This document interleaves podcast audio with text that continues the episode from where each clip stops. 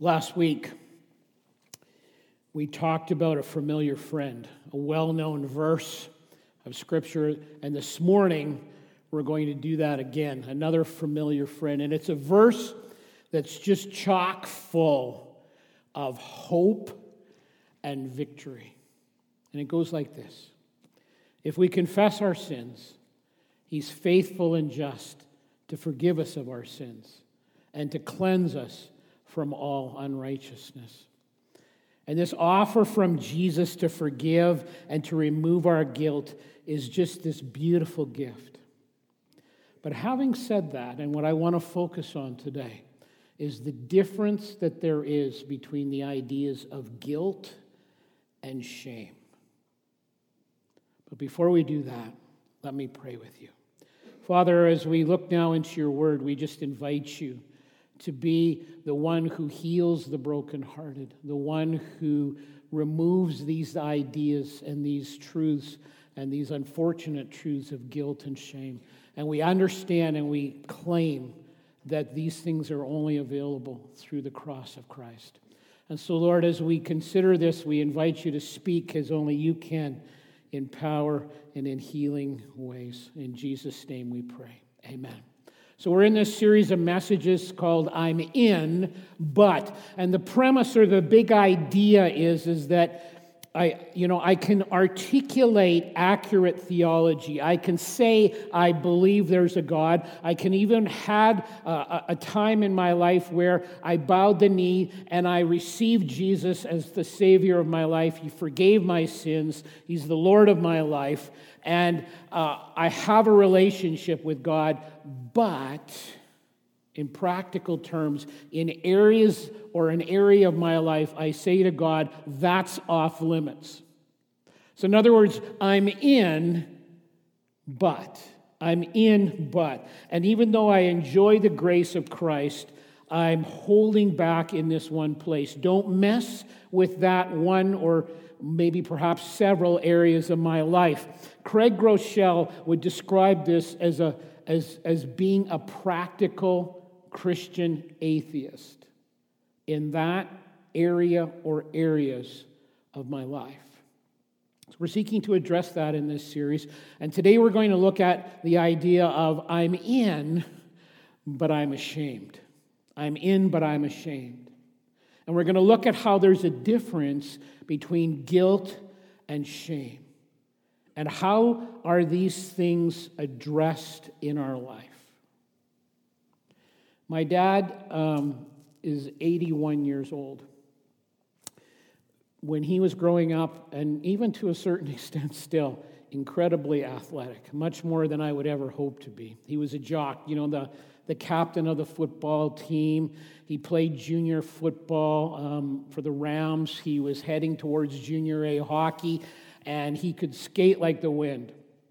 And he had quite a devastating injury to his shoulder, which kind of stopped those things, but he still could skate like the wind. I remember as a kid when he was in his 30s, he could skate rings around the 18 and 19-year-olds, and even well into his 70s, he could just blaze down the rink.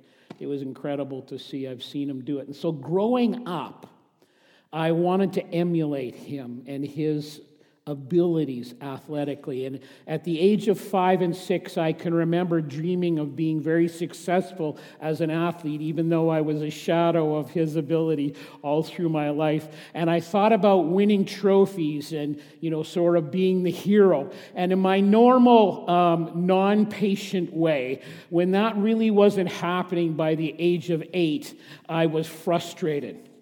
And one day, our family was invited to the home of this elderly gentleman in Regina. His wife had passed away, and he was incredibly wealthy, and he had one of the largest homes in the city of Regina, a mansion by any estimation, right across on Albert Street, right across the street from the provincial legislature, this majestic home. I don't remember if it was 3 or 4 stories high, but I was exploring the house by myself. Everybody was down on one of the lower levels, and I was on the 3rd floor of the house.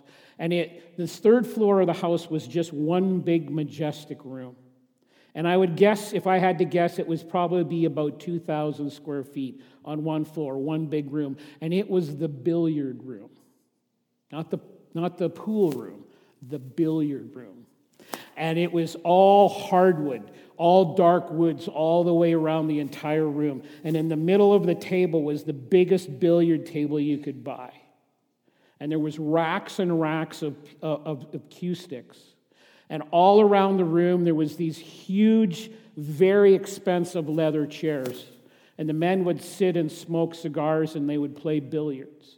And all on the walls all around, I was up there by myself, all the way around were the trophy heads of animals that he'd shot all over the world on safari and in northern Canada. And there was a large bar in there, this solid mahogany bar, and rows of alcohol. And on one end of the room, there was a trophy case the entire length of the room, right beside the door. And it was full of trophies. And I came up with this bright idea at age 8. I thought, he'll never miss one of those trophies. And think of how impressive I will be with one of those. And again, I didn't really think this through too carefully. But what I did is I stole one of them. And I took it downstairs. And I hid it at the front entrance of this house. Great big front entrance. And when it was time to leave, I was sweating bullets as I thought, how am I going to get out there? But I was quite sneaky, and I managed to smuggle it out to the car. But of course, I got caught. And so, like all good parents, they invited me to go back inside, return the item, confess what I'd done and why, and there was various other repercussions that were applied later. And that night, as I was laying on my bed, I remember for the first time in my life, I experienced genuine shame. Overwhelming shame. And here's this thing. I had no idea what to do with it. I wasn't a follower of Jesus. I wasn't a Christian. I had no idea what to do with the guilt of my action and the shame that attached to my life. Now, the interesting thing about this is that I went to church. Like, my family was a very religious family, very moral family. And so we went to church every week. And you know that you can go to church every week and be very religious and not have a relationship with God. You know that, right? The Bible's very clear about that. It's never about what we do, but about what Christ did for us. And I was overwhelmed with shame, not only guilt, but shame for what I'd done for myself personally as a person, but also for the shame I'd brought on my family, which was a big deal to me and to us. And it wasn't that I had just done something bad, something that I had remorse for, something that I had guilt for, but in my mind, I was bad. And I had brought this shame on myself. Guilt and shame, either one of those left unchecked in our life, can cripple us. And in my own life, and then as many years as a pastor, I've come across a lot of people who are dying a slow, agonizing death because of guilt and shame. And there are some people here this morning who are wrestling with the guilt of a specific act that you have done that has never been repented of and never been confessed. Maybe you stole something like me. Maybe you're a liar. Maybe you're a gossip. Maybe you've engaged in some sexual sin, whatever it is. And then there are some here that are struggling with a false guilt, not a legitimate guilt, a false guilt, because somebody has perpetrated a trauma or an abuse or something inappropriate on you. And it wasn't your fault at all, but you were hurt deeply by that. Guilt is a feeling of remorse about something specific that I've done. Shame is feeling bad about who I am. My daughter, who is a pastor. She's on staff at Stettler Alliance Church. She's actually preaching this morning herself. Articulates it this way. Listen to what she says. She says, guilt is something from God that convicts us of our sin and behavior. It points us to repentance and to grace and to forgiveness. Shame is something from Satan that attacks our identity and who we are in Christ. I'm a bad person. That's shame. Guilt can be removed because of the cross of Christ, because the grace that he purchased for us comes and is applied, and that act, when we repent of it, we're forgiven and we're cleansed. But shame can linger. And this shame can make us think that it's this great lie that recovery is impossible, that in fact we don't even deserve to recover. This is one of the great lies of the evil one. In fact, just recently talking with a couple people from our church who've not yet come to faith, and this great obstacle is this belief that God cannot forgive their sin, and even though they don't know perhaps how to articulate it, the shame that's attached to that as well. And they can't forgive themselves, and they can't imagine how God could forgive them either. Listen to the promise from God again. If we confess our sin, He's faithful and just to forgive us of our sin and to cleanse us from all unrighteousness. And so God promises a way out of this nasty cycle, and it's rooted entirely in the grace of God, purchased for us by Christ on the cross. Think of the story of Peter.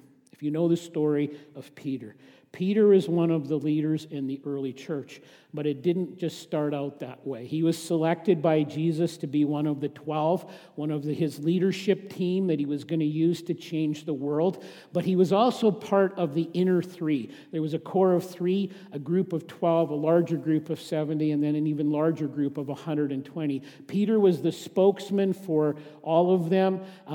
Maybe just that he had the biggest mouth, I don't know, but he was one of the inner three. And he would often make proclamations, and he said one time, he said, "No, Jesus, no matter what happens, I'm in with you. Like, even if we go to jail or if we suffer or we die, I'm down with you." And Jesus said to him, "Before the cock crows tonight, you're going to deny me 3 times. And Peter goes, "I'd never do that," and blah, blah, blah. And we all know that night they came to arrest Jesus. And in Luke 22, the story's told, Peter, along with the other disciples, abandons Jesus. But Peter trails after the group as they're carting Jesus off to the six mock trials they put him through the course of the night. They pay people off to lie about him, all that kind of stuff. Peter follows along behind, watching and listening. And 3 times he's confronted during the night that he is one of the Jesus people. And he denies Jesus each time. And there's this triple failure. Have you ever failed to stand for God? I have. And at that moment for Peter and for me, there's a choice. Does Peter believe the lie that yes, he's failed, but it's so bad, this failure, that there's no hope for him, that there's no forgiveness? Did he believe that lie? Did I believe that lie? Well, Peter chooses not to believe the lie. Now, he has to repent, and he has to face the consequences of his sinful denial of Christ. And you know what how it all started? Was one look from Jesus. He looks, the cock crows. After he's denied him the 3rd time, Jesus looks across the courtyard, sees him, and he realizes the prophetic word that Jesus has spoken over him. He actually did it. And there's brokenness, and there's tears for Peter, and there's repentance, and there's remorse, and there's crying out to God for forgiveness. And then later, as you read the story, Jesus comes and restores him. So there's forgiveness of the guilt, but then Jesus removes the shame that he wants to do, and I'm going to give you an opportunity to be prayed for that way later in this service. And so Jesus not only forgave him, but he removed the shame. And I have a sense that that sounds very inviting to many of you. And so grace can be applied, and guilt can be removed and forgiven, but shame can linger. David writes about shame. And so if you have your Bible, turn with me to Psalm 25. It's right in the middle of your Bible, the book of Psalms, Psalm 25. And he writes, I'm going to read about 13 or 14 verses in there. Psalm 25, and David is writing, and I'm going to read, first of all, verses 1 to 11. He says this, "To you, O Lord, I lift up my soul. In you I trust, O my God. Do not let me be put to shame, nor let my enemies triumph over me. No one whose hope is in you will ever be put to shame. But they will be put to shame who are treacherous without excuse. Show me your ways, O Lord. Teach me your paths. Guide me in your truth and teach me. For you are God, my Savior, and my hope is in you all day long. Remember, O Lord, your great mercy and love, for they are from of old. Remember not the sins of my youth and my rebellious ways. According to your love, remember me, for you are good, O Lord. Good and upright is the Lord. Therefore, he instructs sinners in his ways. He guides the humble in what is right and teaches them his way. All the ways of the Lord are loving and faithful for those who keep the demands of his covenant. For the sake of your name, O Lord, forgive my iniquity, though it is great." Then let's jump over to verse 16. "Turn to me," David says, "and be gracious to me, for I am lonely and afflicted." See, this is what shame does. It isolates us from God and from others. "For I am lonely and afflicted. The troubles of my heart have multiplied. Free me from my anguish." And then verse 20, "Guard my life and rescue me. Let me not be put to shame, for I take refuge in you." See, unless we give God sort of an all-access pass to our inner lives, all we do in life is try to manage the symptoms of our sinful choices. Let me say that again. Unless we give God sort of this all-access pass to our inner life, all we're doing in life is trying to rearrange the deck chairs to manage the symptoms and the outcomes of the sin in our life.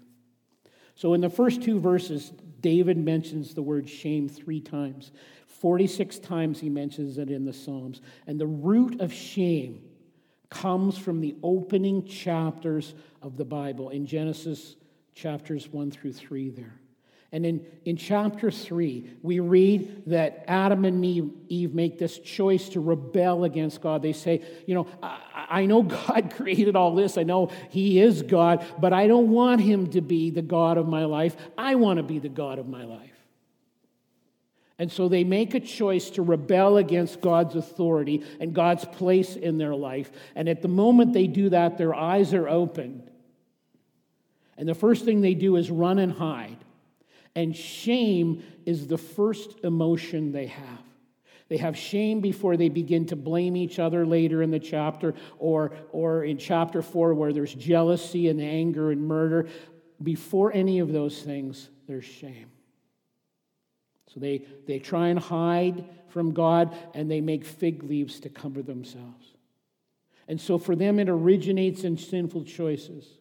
But it can also come, shame, from, as I referenced earlier, from traumatic things that others have done to us where it was not our fault, where maybe we've been discriminated against because of our ethnicity or our gender, or we've been abused in some way or neglected in some way or discriminated against because of our economic status in life, and people have neglected us physically or hurt us emotionally or sexually. And none of these things, these perpetrations against us, are part of God's design. And what shame does, just like it did for Adam and Eve, is it invites us to run away from God and from others. And this is why David says this, I feel this alienation and this loneliness. And the more shame I experience in life, the less intimacy I can experience with God and with others. And my identity about who I am in Christ is being assaulted. When shame is lingering in my life. And all the while, there's this cry in our heart. And it's sort of paradoxical because we receive all of Jesus when we receive him as Savior and Lord. And yet, he wants to touch us. And we long for his healing touch. We long for him to remove that shame that's lingering. And we understand intrinsically that the freedom is only found in Christ. It's not in somebody's words. It's not in anybody's actions. It's found in the cross of Christ alone. Remember what my daughter said. It's absolutely true. Guilt is something from God that convicts us of our sin and behavior. It points us to repentance. It points us to grace. It points us to forgiveness. It's a good thing. Shame is something from Satan that attacks our identity of who we are in Christ. So how do we address this? The first thing David says in verses 8 to 10 is he says it begins with humility. Let me read this to you, verses 8 to 10. He says, "Good and upright is the Lord, therefore he instructs sinners in his way. He guides the humble in what is right, and teaches them his way. All the ways of the Lord are loving and faithful for those who keep the demands of his covenant." Humility, very simply, is just viewing ourselves as God views us. Not any better or any worse than God views us in Christ. Here's a little secret too. God views us better than most of us view ourselves. Remember, he doesn't view us based, and he doesn't love us based, we talked about this last week, he does not view us, he does not love us based on what we've done or not done. God loves us perfectly, simply because he's chosen to, and this is his nature. God views us better than most often, views us better than we view ourselves because he sees us in Christ. And so it begins with humility and just that willingness to say, God, I'm giving you an all-access pass to clean the inside of me in order to bring this freedom. And I guess the question I would have for you is, do you long for that? Are you willing for that? So what I'm going to do is I'm going to borrow 5 questions from my friend Doug Balzer. And this is one of those moments where you kind of address this idea, I'm in, but. I'm in, but I can see Dixon is starting to get real personal with me. The Spirit of God is talking to me about some stuff. And it's one of those I'm in, but moments. And so at the end here, in just a couple of minutes, what I'm going to do is I'm going to invite you to do just what David said, just to humble yourself. And I'm going to invite you to stand, and I want to pray for you. And you know who the very first person to stand is going to be? It's going to be me. I did this in the first service, but see, our God is big enough that he doesn't get constrained by things like 2 services and our limited ability to understand things. He's bigger than us. And so the first person to stand, the first person that needs to be prayed for in this way is me. And I'm going to invite you to stand and allow me to pray some just declarative prayers of healing over you. And they'll be about things that I have done or you have done or other things that others have done to us where we didn't do anything wrong at all. We didn't deserve that. It wasn't part of God's plan, but these things were perpetrated on us. And some of us that will stand may still have some unconfessed sin that needs to be dealt with, and you absolutely need to do that. Take that to the cross, repent of it, and ask God to forgive you. And that forgiveness, having said that, maybe you've already done that, but the shame is still lingering. That's attacking your identity in Christ. So listen to these questions, which are really steps to freedom out of that shame. And the first one, David just suggested in verse 1, do I believe God is trustworthy? Do I actually believe this? Or is it, I'm in, but I don't know if I really can trust him. So he says this in verse 1. He says, to you, O Lord, I lift up my soul. In you I trust, O my God. Do not let me be put to shame, nor let my enemies triumph over me. Do I actually believe God is trustworthy?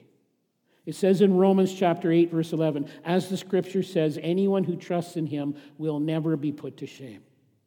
Are we willing to give that all excess pass to that part of our soul that maybe we've never really given him access to?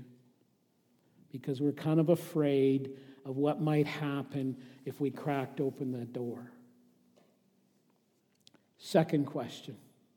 Am I willing to say sort of quote unquote, X is true of me? In other words, I'm not prettying myself up. I'm not putting, I'm not sort of varnishing up the truth so it looks better than it is. I'm not trying to make myself more palatable in God's sight. I'm just owning my stuff.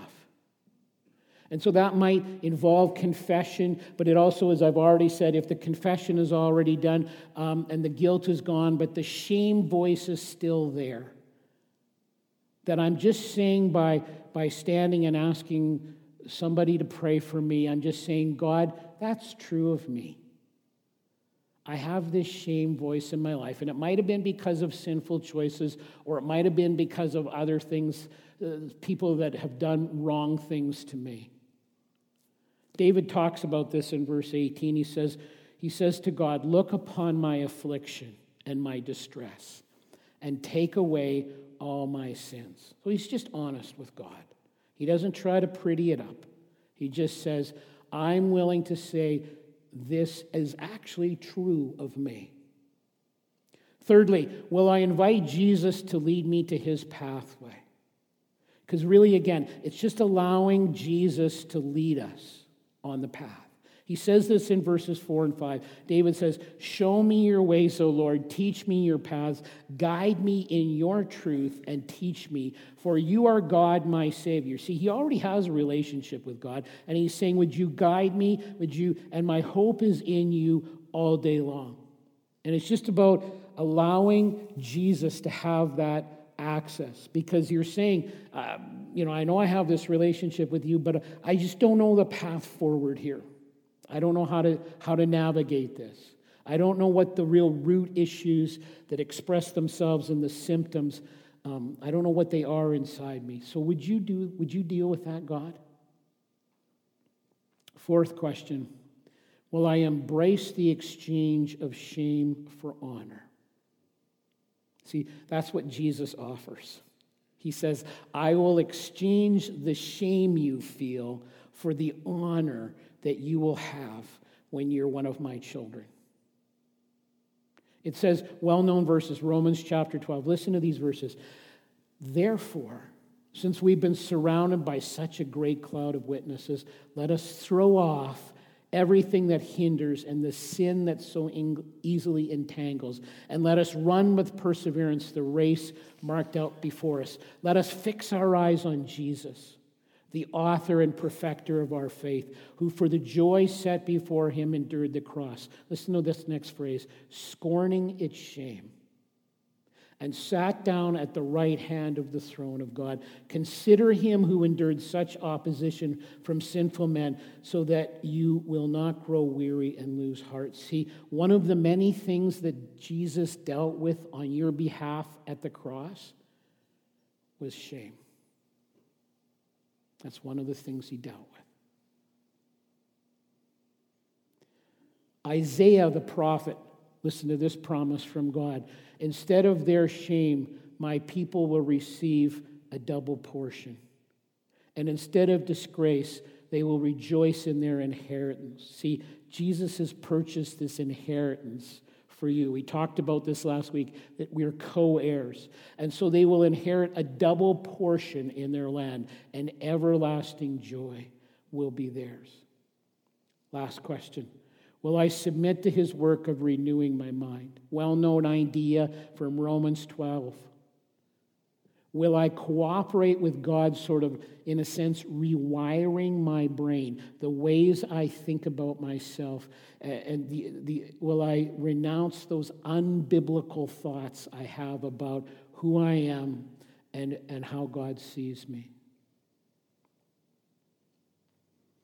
So what I'm going to encourage you to do now, and remember, I'm the first one, because I need this, is in just a moment, I'm going to just encourage you to stand. I'm not going to ask you to articulate what the deal is. That's just between you and God. And then what I'm going to do is I'm just going to pray a declarative prayer over you.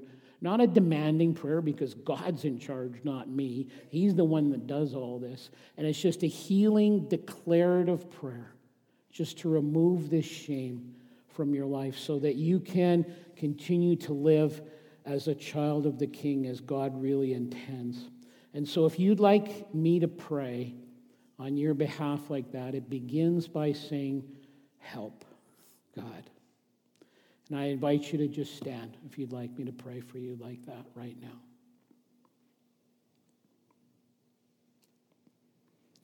Let's pray together. So, kind Father, we bow in your presence, and we choose to embrace the honor given to us by Jesus Christ through his work on the cross, where he carried and defeated the power of shame in our life. And so in Jesus' name, I rebuke and I resist the root of shame, and we choose to embrace our new identity as a child of God, co-heirs with Christ, loved by our Heavenly Father. I ask you, Jesus, to chase the spirit of shame out of our lives, to displace it instead with more of your presence. Jesus, I give you access to the deep and still broken places in my soul, and I invite you to heal me, to lead me along righteous paths, to grant me wisdom and understanding so that we would know you better. Teach us to think according to your thoughts, to love ourselves as you love us, and to love others as we love ourselves then, as Scripture says. We thank you, Jesus, for loving us while we were still sinners, or before we could even begin to love ourselves appropriately. And now I just pray, Holy Spirit, that you would come, that you would pour out upon your people here, that you would appropriate the victory of Jesus in the lives of these people. Would your warring angels just be released to do spiritual battle, to set captives free in the room right now? I pray for everyone who desires that shame would be broken, and I would say, shame, get out of our lives because of Christ. And I pray it in Jesus' name. Be gone now. For those that are standing, or perhaps it's just too tough to stand, I just pray for those that have suffered sexual or physical or any kind of abuse like that, that they would be free from the effects of that. I call any schemes of the enemy to attention who war against the souls of God's people. And I call out and demand that you remove those illegitimate access points, because you are a defeated foe in Jesus' name. I declare those grounds as illegitimate, and that the light of God shines on them, and that all agents of the enemy that are attached to those entry points, I bind you in Jesus' name. And I say, let go of God's people now. I pray in Jesus' name that you get out of their lives. And in Jesus' name, I pray that healing is released in this room right now. I pray that there's healing of memories. I pray that the spirit of wisdom and revelation comes, and that you will bring spirit wisdom and revelation where it's needed to help with the painful memories. And where there is pain in these roots, I pray, Spirit of God, just release the honor that Christ has purchased for each person here. In fact, I pray like Isaiah that you would release a double portion of honor in Christ. Thank you, Jesus, because like it says in verse 7 and 8 there of Psalm 25, you are good. You are good. And we love every touch from you, Lord Jesus. And we pray these things now in the precious name of Christ. Amen. Please be seated.